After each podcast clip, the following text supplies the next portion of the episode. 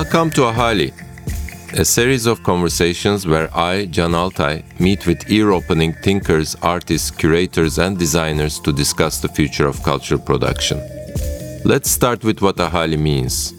Ahali refers to a community that flows, that doesn't have boundaries, yet nevertheless producing a meaningful togetherness. It is about a culture of being together, and Ahali generates knowledge that is not fixed and always open for newcomers. So, welcome to Ahali Conversations.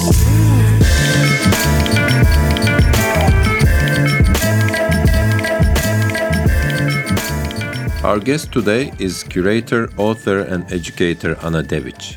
Ana is best known as a member of the curatorial collective What, How, and For Whom, also known as VHW. Formed in 1999, VHW is an exemplary case in the history of curatorial studies. Until today, they curated numerous exhibitions, amongst which are Collective Creativity in Kassel and What Keeps Mankind Alive, the 11th Istanbul Biennial from 2009. Two exhibitions that will be written up in any history of exhibitions, if you ask me, for the 21st century. Ana Devic is also in charge of the International Study Program for Young Artists which is called VHW Academia, based in Zagreb. Together with Ana, we will further our exploration into other modes of engaging with artistic practice and hear about possibilities within and through art and politics. Her take on collectivity as a spark rather than a value in and of itself, her emphasis on encounters and accessibility within formal and informal modes of learning were really thought-provoking. We also venture into new technologies in the Q&A session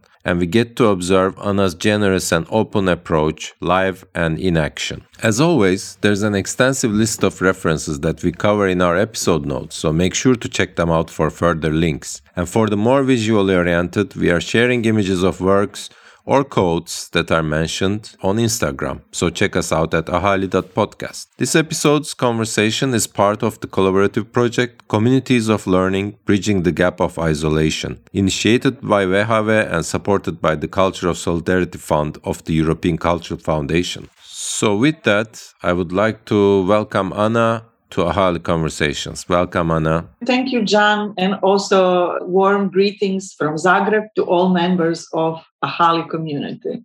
Nice to be with you guys. Thank you so much. So, Ana, if you don't mind, I'd like to start from this notion of collectivity because it's also so much rooted in your history as a group and also as a kind of curatorial, let's say, practice, but also it's very much central to the concerns of Ahali. And I know that it's something not so always easy to achieve. I'd like to start with this notion of collectivity on a, let's say, smaller scale of working together and then how to expand that, how to build and how to maintain collectivity in your opinion. Thank you, Can, for this wonderful intro. I totally agree with you the notion of collectivity and the spirit of collectivity is this kind of uh, super important ingredient in many social and cultural processes. For the formation of uh, VHW collective, creativity was, I would say, like the most important trigger that also somehow happened as a byproduct of our way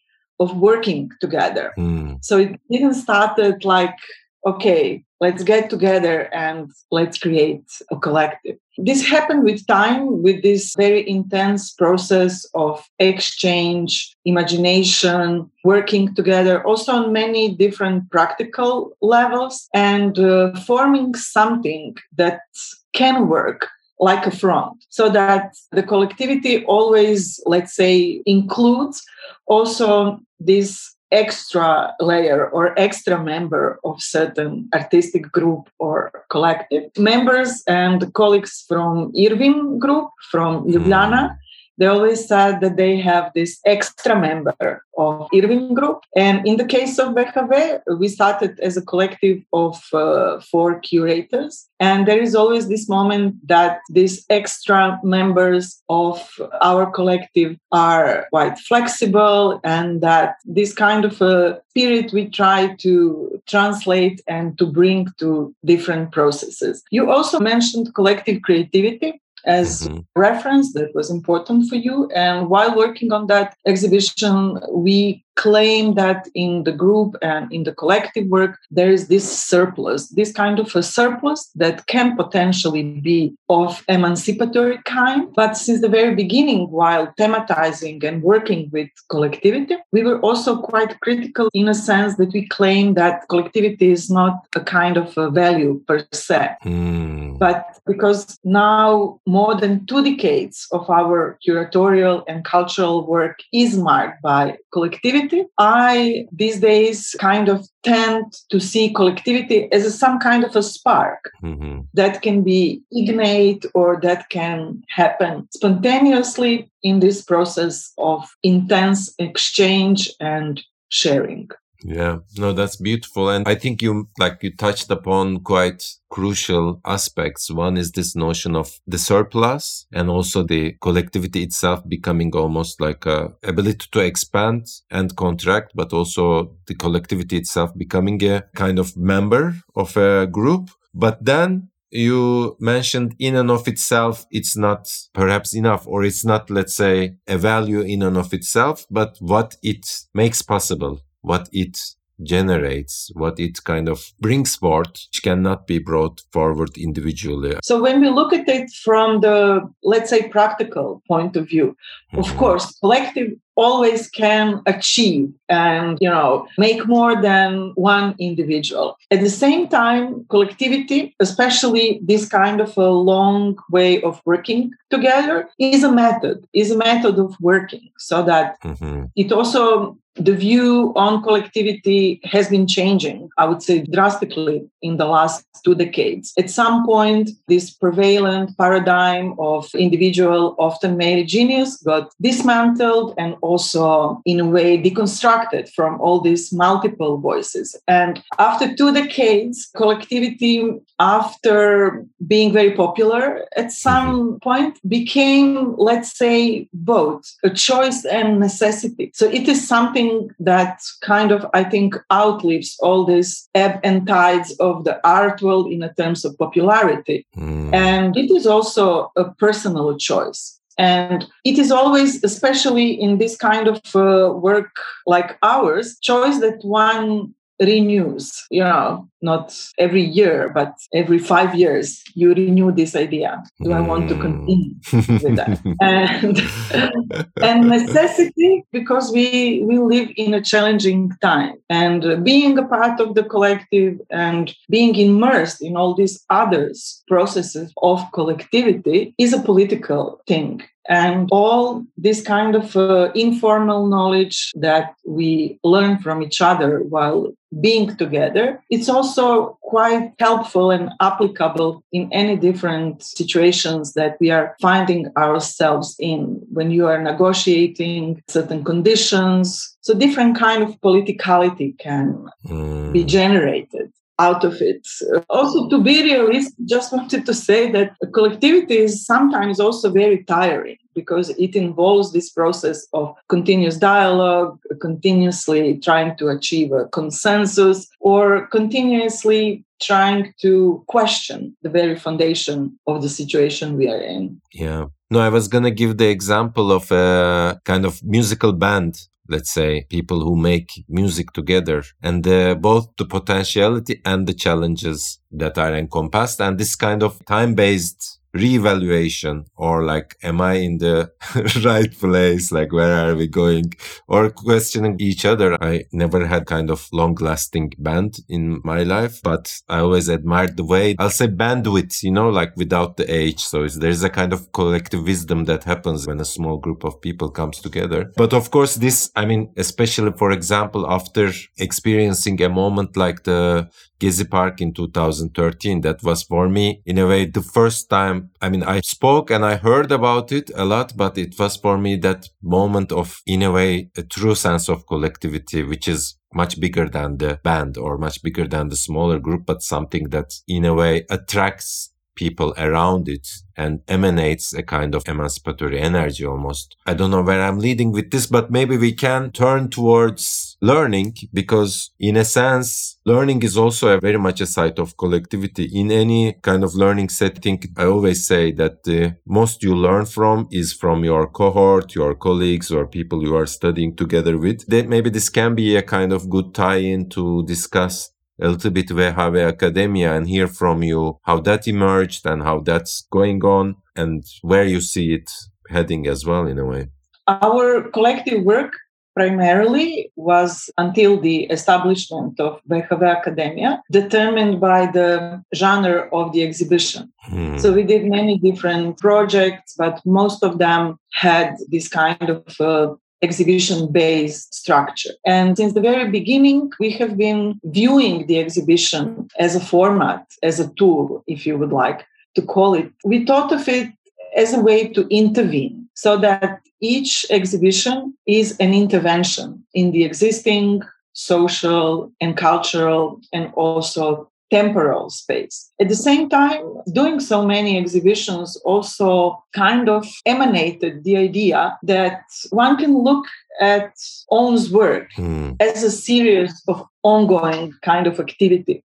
And almost in a sense that one is always more or less working on the same exhibition, being kind of stretched over sometimes several decades. And um, each exhibition is also a proposal in a sense that from this specific historical and geographical point of view perspective you are proposing something that can be rendered as an alternative as a proposal for different kind of relations and also power relations mm. and while establishing WHW Academia that happened in 2018 we actually wanted to test a different format and to be dedicated to this really intense process of exchange between the participants. Because with an exhibition when the exhibition is open this is more or less always like a pinnacle of that process. Of course we know about many wonderful examples of exhibitions in time but that evolve in time. But usually you know the pinnacle of the exhibition is an opening. So we wanted something that has a different rhythm that actually with the moment of opening it starts mm-hmm. it starts to unfold so that you actually don't know how the whole process will develop and uh, exhibition can also be seen as a let's say a huge dating site like a place of various encounters where people, artists, audience are meeting each other. And sometimes people are meeting via objects or via ideas. So we wanted actually to deepen and to intensify this magic of encounter mm-hmm. so that we enable an encounter between the participants of the program of WHW Academia, numerous artists, culture workers, also local participants of Zagreb local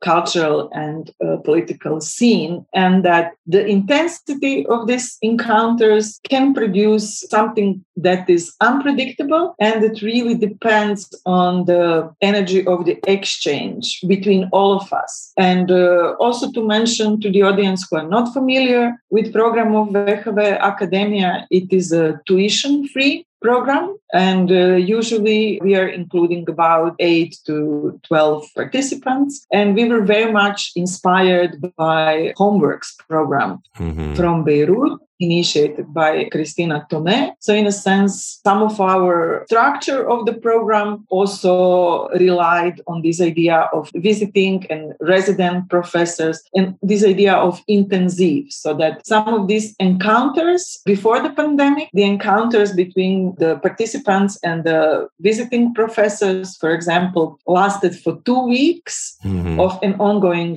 process of being together. And with the pandemic, this situation was reconfigured, as you can imagine, because we are also immersed in educational processes and many things were Yeah, so maybe we can return to the pandemic. But before that, I just wanted to underline I mean, you really elaborated beautifully like the potentials and the shortcomings of the exhibition as a format. And I'm also feeling that this kind of shift towards the educational or incorporating something that's more generative in a sense comes also as a need in response to perhaps kind of the exhibition format or the way it circulates objects crystallized especially in the last decade quite seriously to the point that at least my observation in relation to let's say large format exhibitions such as biennials and things like that that it came to a saturated point where you couldn't imagine almost a next step. The idea of a generative occasion, the idea of bringing people together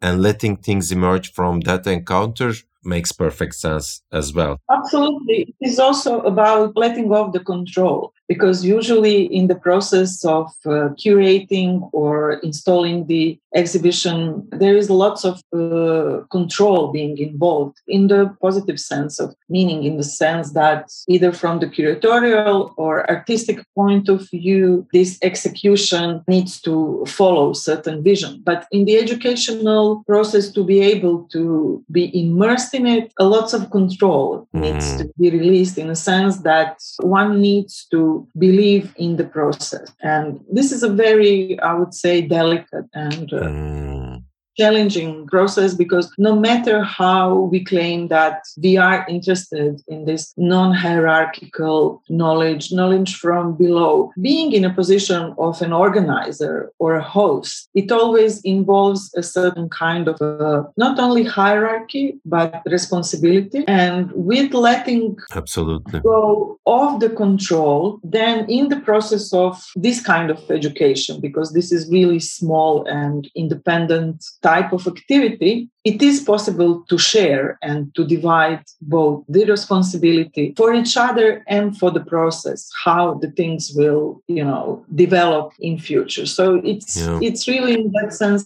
refreshing. And uh, again, we are coming back to the collectivity because the, each time we call it uh, generations. So far, we did three generations of WHW Academia, only one in so-called old normal circumstances. Mm. and two during the pandemic. And um, I would say that after the three editions of WHW Academia, each generation is almost like a kind of a temporary collective. Mm-hmm. also other professors and people who are part of the process, but also looked from the kind of uh, more wider perspective. These kind of programs, also like spaces, smaller galleries or centers, they're also forming their own collective process, more like forming a community, something that is actually quite close to Ahali project. Yeah, completely. I was curious if you had if there is a kind of way to also engage this kind of intergenerational these groups in an intergenerational manner or is there a kind of are you imagining a kind of continuation or is it just like this intense experience and then everybody goes their own way? I think part of appropriating in a way the academic or educational formats also comes with their own baggage. And maybe the hierarchy is one of them. And the other one is this kind of, you have this beautiful moment and then it gets dispersed or is there a way to continue? Should it continue? It always continues and uh, it continues at different, let's say, density and intensity because this process usually lasts for before the pandemic it was for nine months it's a long mm-hmm. time so one also needs, and then with the pandemic, we were shortening it a little bit because part of the program is happening online. And although this offers these moments of uh, some kind of uh, togetherness and being together, people get so tired of this mm. endless Zoom sessions and stuff. But nevertheless, one also needs a moment of pause. So, in between two generations, in between two programs, because these are the moments of kind of gathering this energy inward and outward. Mm-hmm. And to be able to do that, I think we all need this also a precious time to reflect, to think, also to integrate all those experiences. And you mentioned something very important, Can, and this is this intergenerational dialogue. And when we are talking about our origins and specificities, how VHV came together was also very much thanks to generosity of the previous uh, generation of artists on the local scene. And you know some of them like Mladen Stilinovic, Sanja Ivekovic, Goran Trbuljak, and uh, Tomislav Gotovac. They were, in a sense, our informal professors. Mm-hmm. And in Croatia at that time, after the war of the 90s, with this sudden breakage of the continuity, we found ourselves in this very enclosed, very patriarchal, nationalistic, xenophobic, claustrophobic environment. And uh, this generation of people were the ones, they were not teaching at the academies, but they kind of were our informal tutors and friends and they shared their knowledge their books catalogs and stuff. And this was really unique in a sense that through that they shared their cultural capital. Hmm. they shared their contacts. And uh, out of that generosity we were able to emerge as a group but also the whole generation of cultural workers. So we always stress that we are learning from the artists and with the artists. And artists are i would say crucial crucial agents in these processes of learning. And with VHV Academia, because at the time when we started it, we were already established as a collective and we wanted to share our cultural capital and knowledge and insights with next generations. And these encounters, although sometimes this intensity became quite challenging both to us and to participants, it kind of changes everything. Mm-hmm. So it's really quite touching to observe these things shifting and people practices and people's lives being changed through that. Yeah. And this is collectivity. Fantastic. Yeah. And also, I mean, you touched upon this kind of community or almost communal aspect of knowledge exchange. And in a sense, I was wondering because now, especially with the pandemic, and it, I learned that like two thirds of the generations have been through pandemic. How does, in a way, or does Zagreb come into play, or does this question of a location become a thing, or are the participants from all around, or like how does that work? Program remains anchored in Zagreb, so we are mm-hmm. quite proud of that. We insist that it is a Zagreb placed program because part of its ideas and uh, inspiration came from the fact that this is a semi peripheral situation that has lots of, uh, let's say, informal knowledge to be transmitted, and that also somehow staying and learning about local context, for example, of Zagreb, it gives this kind of a temporary relief for being kind of shifted mm-hmm. off center so that so the participants moved to zagreb or are from zagreb? Yes they moved to zagreb. And uh, we had in the first generation four participants from zagreb and then program became more and more international and because we had apart from the pandemic situation we had also series of devastating earthquakes, yeah. which uh, happened during our first generation. So they coincided with the pandemic. So the second generation, in that sense, I think was maybe the biggest, let's say, gift and experience when all of the sudden all these talks and, uh, let's say, meditations about collectivity, responsibility, mutual care, all of the sudden with these two crises, crisis of pandemic and an earthquake, became tested. So in a way that life pushed us to really practice what we were preaching. Mm. And in that sense, what we all generated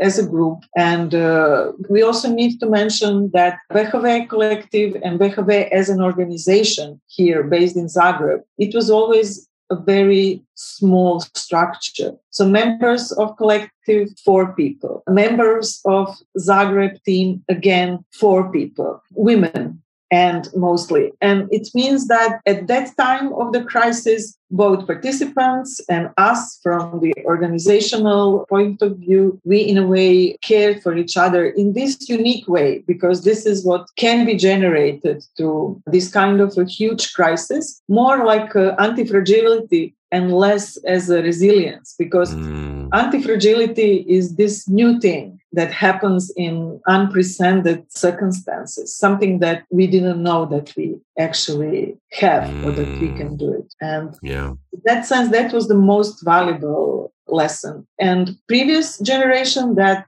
ended this november so two months ago was a combination of online and offline and with offline, we were very happy to host Alessandro Petti and Sandy Hilal from DAAR. And they were also professors in the first generation. And we talked a little bit about this dynamic of host and guest. Mm-hmm. And this is something very interesting because as a host, there is this also obligation to host and also right to host. And lots of writing and teaching and also artistic projects done by DAAR is about reversing these redesigned roles of host and guest. Mm-hmm. And this is, I think, maybe one of the most wonderful achievements within WHW Academia that we have been continuously trying to shift or to destabilize a little bit of this kind of dynamic. So we met in person for the very first time in July this year in the framework of an ongoing project initiated by Alessandro and Sandy called the Tree School. Mm-hmm. And the concept of the Tree School, there was also one edition of the Tree School in Istanbul. So it is an ongoing program, almost like Commons, so that this concept can be adapted and uh, appropriated to different kind of educational situations. And we realized that the Tree School is a fantastic device for the pandemic times because it involves being in nature. It involves meeting under the tree. And uh, Sandy and Alessandro wanted the whole group, the whole professorial team, and all participants to meet in nature. So we met on the mountain of Sljeme near Zagreb, and we spent wonderful six days together. And that was the pinnacle of last edition. And for the future, for the next generation, uh, we would like to have more of this kind of uh, physical encounters. Mm. At least two. We hope that pandemic will allow us to meet again because this is such a dramatic shift. One cannot achieve this kind of energy in Zoom. Yeah. No, totally. And also the image of the tree is like a gathering around the tree is like something that's been around for a long, long times. And the, for example, I'm reminded of the Çınaraltı, which is like this in any village or town, there is a sycamore tree and usually the common space or let's say, I mean, kind of public space on that scale would be under and around the sycamore tree where people would gather. And I think this is common in Anatolia, in uh, around Greece, I've seen, and maybe other places. And also maybe like not to sound too pragmatic, but maybe you can tell us a little bit about like, is there an outcome or is there a kind of uh, expectation, quote unquote, on behalf of the academia from the participants or what, what is being generated through this experience? So I said that the program is tuition free and uh, it also offers scholarships to participants. So this is something that it is quite important, not only because of this act of generosity, but because with the pandemic and also generally the emerging artists and younger generations are really very affected by this precarization of the cultural field and uh, offering stipends it enables people to dedicate their time so it means that they can work a little bit less to be dedicated to the process of their own artistic research and to be able to also immerse themselves in the mm-hmm. process. So we are expecting dedication of time and energy and we are also expecting a kind of openness, openness to try something new, to experiment, to again a little bit adopt a little bit of this beginner's mind. And we insist that we all have rights to make errors and trials, very much in the spirit of errorism by etc. group. And uh, it means that while claiming right to make errors, we are widening up this potential space of artistic production, of cultural production, in a sense, not only that the mediums or gestures or vocabulary of what is artistic practice, what is a knowledge production can be reconfigured, but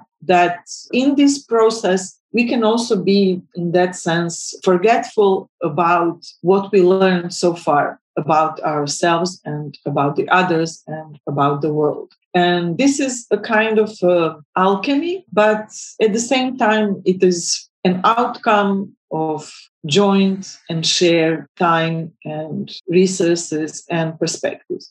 Not to idealize it too much, yeah.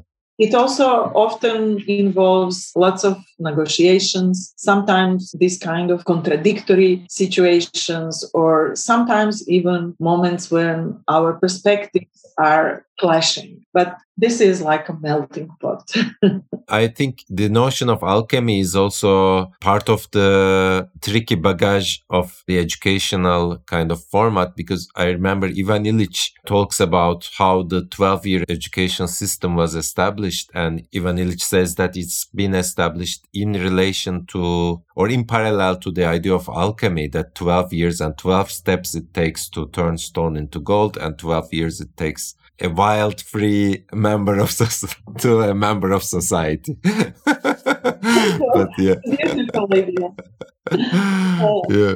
This notion of resources and the economical reality is something of a recurrent theme in this, especially this season's conversations. So I want to, and you touched upon like that is kind of supported. So I wanted to also hear a little bit of your take on relationship to resources, how to kind of reach resources, how to sustain this economical reality and condition, how to distribute resources and maybe even how to grow. Of course, in light of the experience of WHW and WHW Academia, but what would be your take on this? This is crucial issue. It, it calls really for more just redistribution of it. But this is something that is also, when we look at the global situation, quite frustrating because in the beginning of the pandemic, and this also reflected to the art world and to the educational field, there was this feeling almost like a honeymoon of the pandemic with this idea that the relationships, the, the power dynamics can be shifted and subverted, that the amount of time that we are immersed in production production can be dismantled more in favor of a free time or this kind of a more ecological approach to everyday life and cultural production, we ended up with the old same paradigm with even more, let's say, pressures of productivity, pressures of being present, being visible, being in this continuous apparatus of production. And we've been talking a lot about this year in WHW Academia, and this will be the topic of the next edition about eco-social practices, how eco-social practices can be not only translated into cultural and educational field, but what kind of eco-social practices we, we generate from the space of culture and education. And it has a lot to do also with imagination, with imagining things, imagining and speculating, but at the same time, if we as a group or if people who are in the process of some production can in a way practice and advocate for not only for more just relations so that everyone is paid in the process but also to legitimize certain kind of radical sharing radical sharing that is so anti-capitalist in its basis so that it is being either attacked by copyrights law or different kinds of for example criminalizations of solidarity. So these kind of things i think need to continue form the core of the curriculum. And uh, we who are in the process of forming and excelling institutions either on a smaller independent scale or in this kind of a more formal big institutions are responsible for bringing more of these values into the institutional field. And uh, sometimes the culture can be the place where these practices can be in a way legitimized so that when they are under different kinds of legal pressures they can claim this right of freedom. Mm-hmm. But to do that, all institutions still operate within certain frameworks and structures. But the cultural field seems to be like still, I don't know for how long more, but be the most welcoming context for experimentation with regards to this notion of distribution that you discussed and also the question of sharing However, I have to put kind of a reservation. I mean, this is something I've obviously been struggling, having been a kind of cultural producer for more than two decades as well, is like uh, there is always a kind of push and pull between the support, the structures that support you, the degrees of control, and the kind of what you do within those frameworks. And I think that's as long as it's a healthy struggle, that's probably should be ongoing. I totally understand and appreciate what you're saying. It's also quite realistic. I mean, I agree with you, but somehow maybe to continue with this moment of smaller organizations, maybe some of the things, at least in the smaller biotops, mm-hmm. are more easily implemented. But the question is whether and how to to change the very system, because yeah. these kind of shifts are, let's say, just more or less symbolic acts in the way that they will not leave a more impact on the society at large. So it also calls, I think, for thinking about the politicality of place of culture and how we as cultural workers are also in a way participating in producing perhaps and hopefully this new let's say new politicality much wider than the artistic field. And of course, this is an ongoing struggle with lots of defeats and fatigue.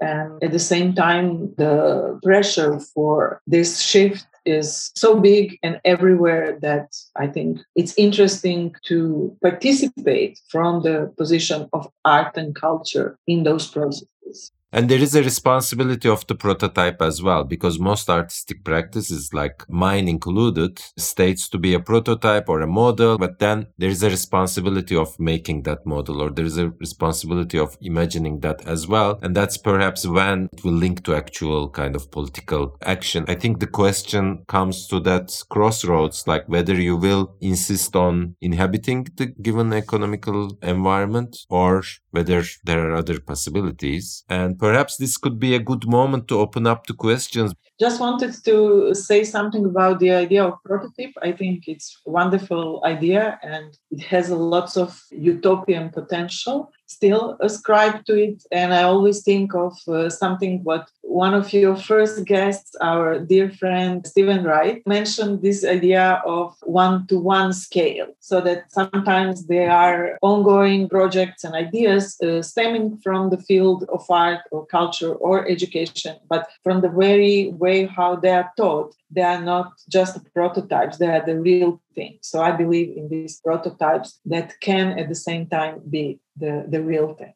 That's fantastic. And a good note to Stephen. cool.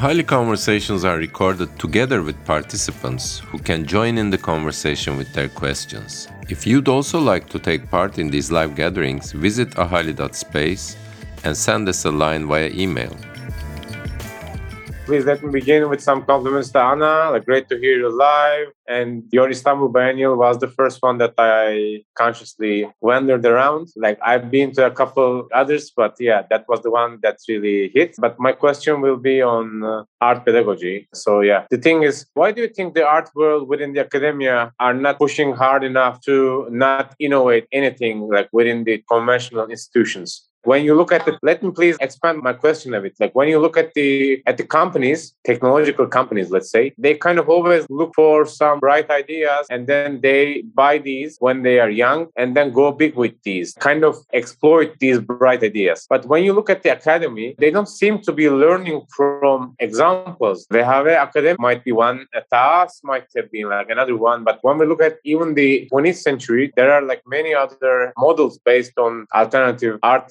pedagogy, but the academia is very re- reluctant to try on these. What might be the reason behind it? There are several reasons. I come from country and from the cultural field where the educational system is really traditional and to I'd say majority also quite conservative. But it wouldn't be fair to generalize. I agree with you, Sharp, that this is like a prevalent paradigm that things are kind of more stiff and not so experimental in academia. And also with these new trends in society oriented toward commercialization, toward this kind of uh, almost like a capitalist brand that educational program needs to be useful creates in many situations an atmosphere of let's say quite hierarchical situations but i believe that these things can be and should be dismantled. I believe that, for example, professors or students or participants in some educational programs, be it of experimental, independent, or formal structure, they also have an agency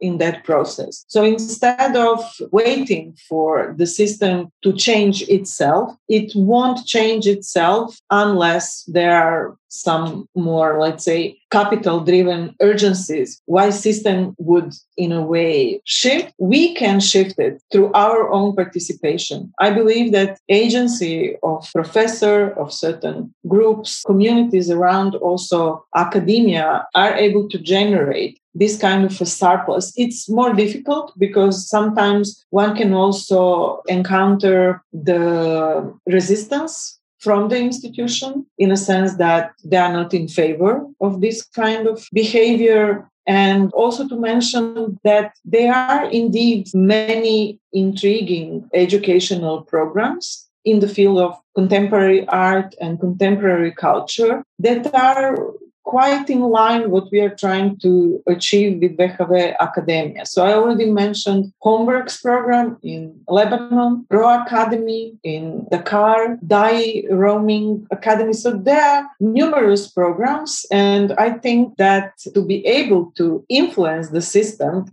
we shall be more in contact and uh, share methodologies and also like specific ways of working together. I think I'm more excited about the idea of this new conglomeration or new kind of coming together of this alternative pedagogical project. So maybe we can switch to Jing's question. She's saying nowadays there's a surge of DAOs, which I looked up, Google and it means decentralized autonomous organizations as social creative economic collectives where collectivity is mandated spiritually socially and through code. Hi guys. I came to the came to the room so i can kind of elaborate on that. I guess i'm really interested. I mean i guess we can put the technologies aside but we can say that I think the world is like waking up to collectiveness. Like I think people are starting to think whether or not it's about blockchain. I, I think that's just one part of it. Generally, in our collective consciousness, I think people even in the mainstream like outside of art they're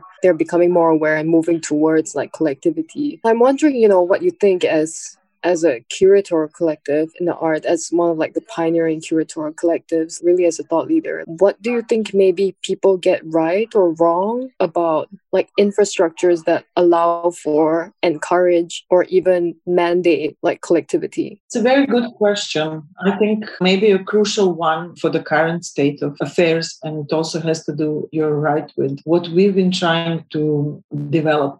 I think infrastructure is a keyword in your point of view. And this is something I don't know if you were present while we were talking about this, not so much about the economy of sharing and uh, this kind of token values being then either probed within the art world or so that art world serves as a kind of uh, utopian testing ground for them. We're talking more about how from this perspective of radical or a little bit of different way of rethinking how the institutions are structured about their foundations, how to then affect from that position the society. And it is a kind of, um, I would say, a conundrum because I think no one actually has a right answer to that. And there are, I think, lots of possibilities and also lots of dangers la- related uh, to that, as you also explained in your question. But maybe I can answer with the example. This project actually started from academia, which is quite interesting.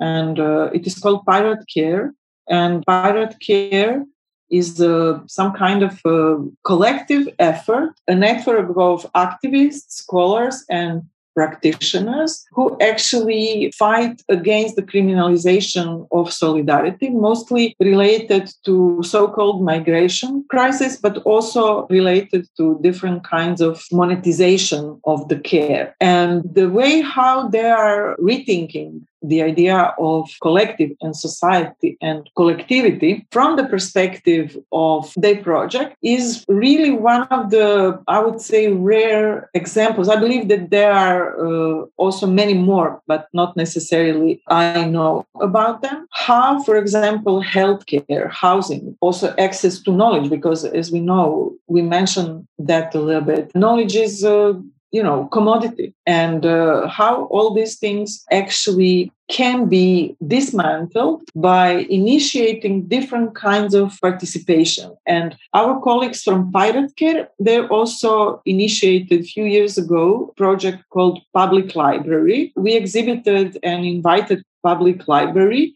in numerous of uh, WHW projects. For example, they participated in really useful knowledge exhibition in Reina Sofia that actually thematized this idea of uh, knowledge production and uh, formation of the collective through this kind of exchange. And public library, they have their website called The Memory of the World. But somehow it's easier for me to try to answer this challenging question with some of the concrete examples. So it is a repository of digitalized books that are abolishing copyright in a sense that they are claiming this unfortunately quite endangered idea of public library of this way of sharing books and knowledge because as you know in many countries public libraries are more restricted being in a way also dismantled with this recent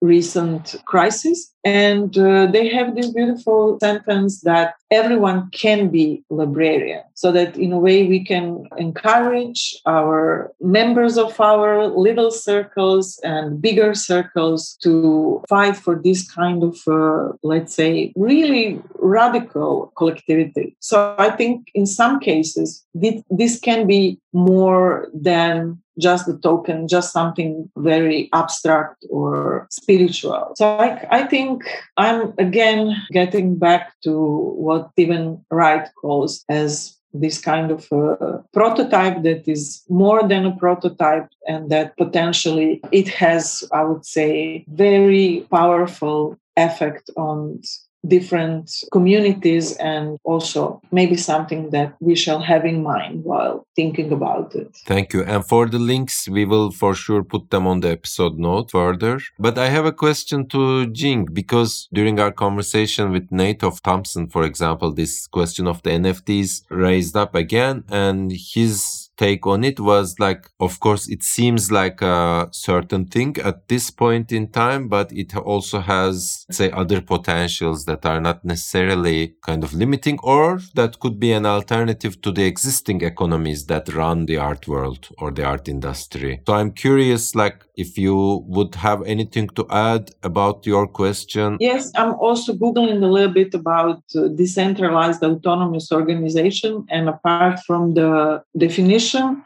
and the description. Maybe you can, Jean, de- deliberate a little bit more on some examples. And uh, I have a feeling are you critical about it or you are more suspicious or maybe what is your take I think I'm generally very I'm on the optimistic side of things. I think we get really easily distracted by things like super crazy prices, gas fees, and like barriers to entry for most people, including the art world. Also in terms of like technological knowledge. So I think like a lot of the things in the space is super duper distracting, but actually there is a lot of potential and a lot of different variations. Like I think with NFTs, I think we've only scratched the surface of it sound.xyz that's that's an interesting project but that's a project that i find super interesting because it's trying to use nft i think what's really interesting is like the media is a currency and that's a really interesting way to think of media. And it's also a super interesting way to think of money. And when we think of like social money, I think, you know, you mentioned a little bit before like tokens, like people are thinking of that, but I'm actually much more interested in like NFTs themselves, the NFT art or like NFT collectibles, them being taken as social money. That's super interesting for me. And actually, the technology allows for a lot more variation. And it's not just maybe like one static image that can be collected. There's a lot, I think, to think about in terms of ownership, thinking about something as an asset that you store and how people connect that thing, that thing that you have, like a possession of yours that exists only when you look at your wallet, how people connect so deeply with that to their identity. And I think there is a lot like to think about there, especially when you have when the technology also allows for generative NFTs or upcoming, it's dynamic NFTs. Dynamic NFTs are NFTs that actually get modified without you doing anything about it. So you can own something, but it can just like change, you know, like a pet, like can just change or grow without you doing anything. And that without you doing anything, meaning it can also change because other people are doing something on that same blockchain. So, like, the possibilities are just right now, and I'm super interested about that. On the other side of the table, you've also got um, DAOs, these decentralized autonomous organizations. And that's kind of coming into the tech world like really crazy. And that I think that's the main anchor as to why even the tech world is thinking so much about collectivity. And I think it comes so basically what a DAO is like you have it's an organization where what happens and how decisions are taken is written in code. So to form a DAO, you basically code like how you want this organization to look like and how you want it to function. And it's typically very decentralized, as in there is no like one leader, although maybe you have like one person organizing, but you take actions collectively. So for example, you've got things like Pleasr DAO. Pleasr DAO is like a it's like an art fund basically, but it's a DAO. And so the community chooses like what art they want to buy and they all pitch in. They all pitch in money to, to buy that art, whether it's a physical art or NFT art. And then you've got also like many different kinds of DAOs, you know, this curated group where you've got like amazing designers, amazing musicians, amazing like project managers, and they're just doing things for one another in exchange for that kind of local currency. So it's like a hyper local currency that you have within a DAO. So these like mini economies are emerging and each of them are, you know, so-called decentralized. And there's a very strong social factor as well so it's it's really interesting. I think like what i'm thinking about like why i think this specifically interesting is like collectivity has become such a keyword i guess it's just interesting to hear about i think radical collectivity as you mentioned in these projects. I think that's always really inspiring even if they're happening in a very, very niche group called the art world or the academic art world, I think it's still very important to have those existing. And I love looking at these examples. And I also love sharing these examples with, like, say, people who are in DAOs. Because, like, the most interesting thing I think is also that these examples, some of them happened like way before, like years before all this get into the mainstream, right? So that's always, that's always. When does the DAO appear? When, when it started? Actually, I would say it started, maybe you see the first DAOs appearing in 2017, super new, but one of the first few, like, very proper, big scale art DAO, like DAOs made artists, is called Terra Zero. Terra Zero is super interesting. They created a DAO and the point was like, what if everyone could collectively own a part of the forest? How would we make decisions towards that forest? So a kind of like, you know, thinking about ownership in their ways. But this year, DAOs started to like you you have a lot, a lot of DAOs it can mean I think infrastructure is also key because you have DAOs that exist only as like a Telegram or a Discord chat, but then you also have DAOs who are like issuing their own tokens. You have DAOs that are, you know, very big. They function almost like a company. But this year we see a lot of them, but I think next year we're gonna see so much more of them. Thanks for the introduction, Jing, because I, as I said in the beginning, I'm totally illiterate about this. But it seems to have also potentials for, let's say, a kind of participatory democracy or even like other layers that can, in a way, decision make, collective decision making and stuff like that, which could have also let let's say political repercussions. Absolutely. That's a way some people are thinking about them. They're thinking about them as like tiny nation states you know little singapores around the world online. I also need to confess my uh, deeply analog approach to collectivity. I'm joking a little bit, but I really need to research this a little bit more. But I think it's very impressive how you are connecting these forms of DAOs to the idea and notion of collectivity. And uh, perhaps the best way to answer the question would be to take part in some of it, to actually probe and see how does it really work out. Because uh, it kind of always tricky to judge from the outside, especially if you are not familiar with it. So I'm curious, Jing, about your participation in these things. Are you also very active in this kind of things? And for example, this one that you uh, shared, Terra Zero sounds quite intriguing. At this point, I also have a confession, and which is that I'm not actually. I am researching a lot and observing a lot, and I have many friends who are part of many DAOs. But myself, I'm not part of. I may be part of like a few, but not too much because of the barrier of entry, which is which is cost, like financial cost. Like you have to buy some tokens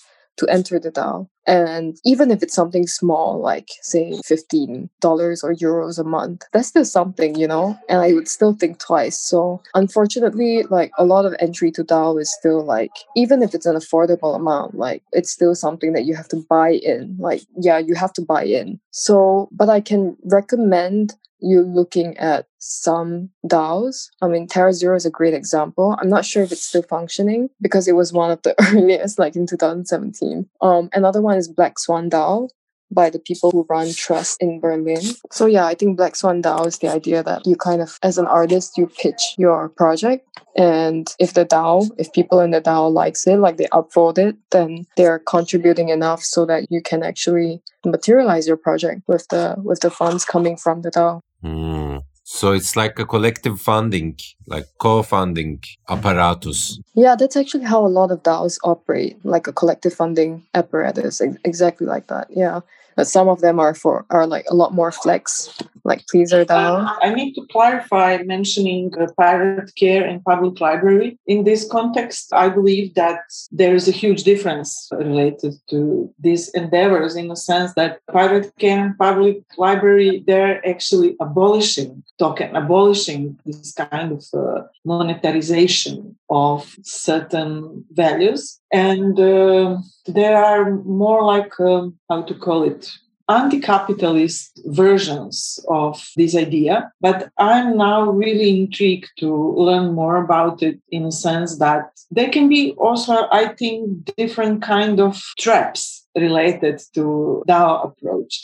As you also, uh, Jing, mentioned it in your explanation, so that uh, when we look at, for example, Bitcoin or Tor or different kind of, let's say, endeavors in digital realm that maybe originally had this alternative or in moments also utopian feel about it, they can also easily be hi- hijacked. But I think this is also what is exciting about these concepts because they obviously can create values very, very rapid sense and this is being co-created with others. It's interesting to delve into this terrain more and to lurk into what are the possibilities what are the threats and what are actual exchanges between people in these kind of spaces. Yeah And I'm also reminded by Hakim Bey and his concept of temporary autonomous zone, TAZ. In a kind of recent preface to a recent edition, I remember Hakim Bey writing because the internet 1.0 was also coming with this promise of, let's say, collectivity. And Hakim Bey was very much writing about these temporary autonomous zones, almost like becoming pirate enclaves, and that the internet was the site of it. But in a later edition, he was writing that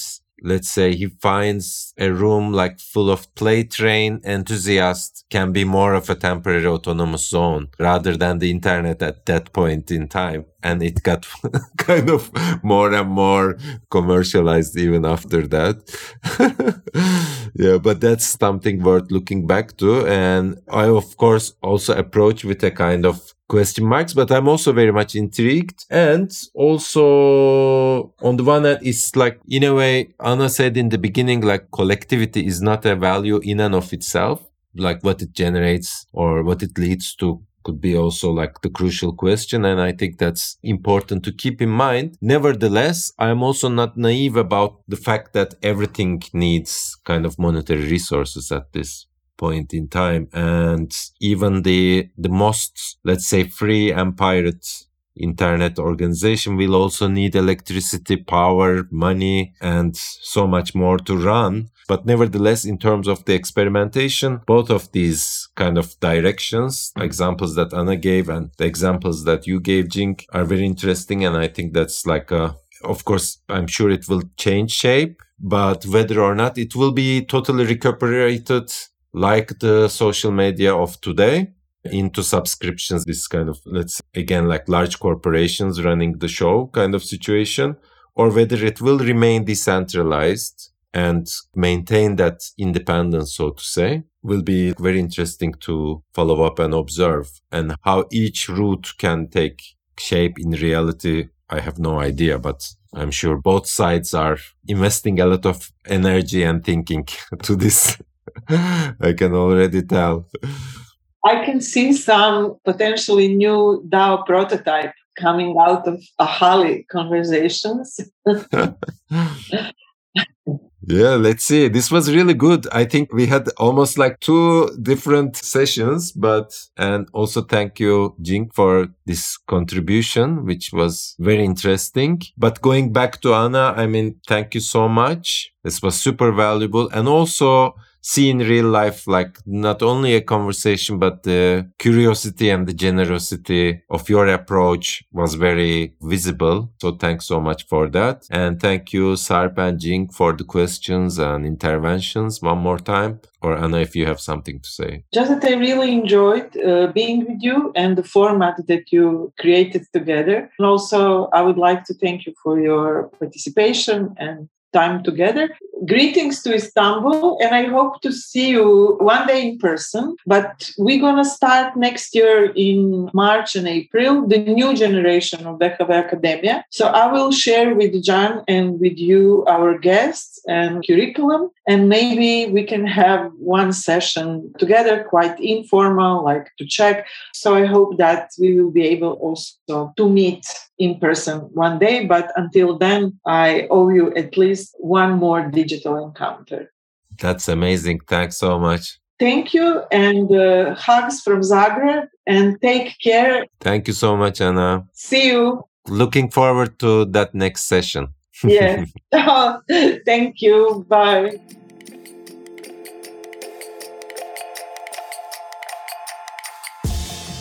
Thank you for joining us and staying until the very end. Notions of control and letting go, the delicacies of collectivity and sharing remain to be key concerns within the cultural field. Ana Devic demonstrated this essential political dimension, not only in the way she talks about these matters, but also in the way she practiced such care and curiosity within our conversation. Make sure to check out the episode notes to find out more about what we've discussed today. And you can also visit our website ahali.space or get some visual insights on Instagram via ahali.podcast. Ahali Conversations are produced by Aslı Altay and Sarp Renk Özer with Derya Yıldız as our associate producer.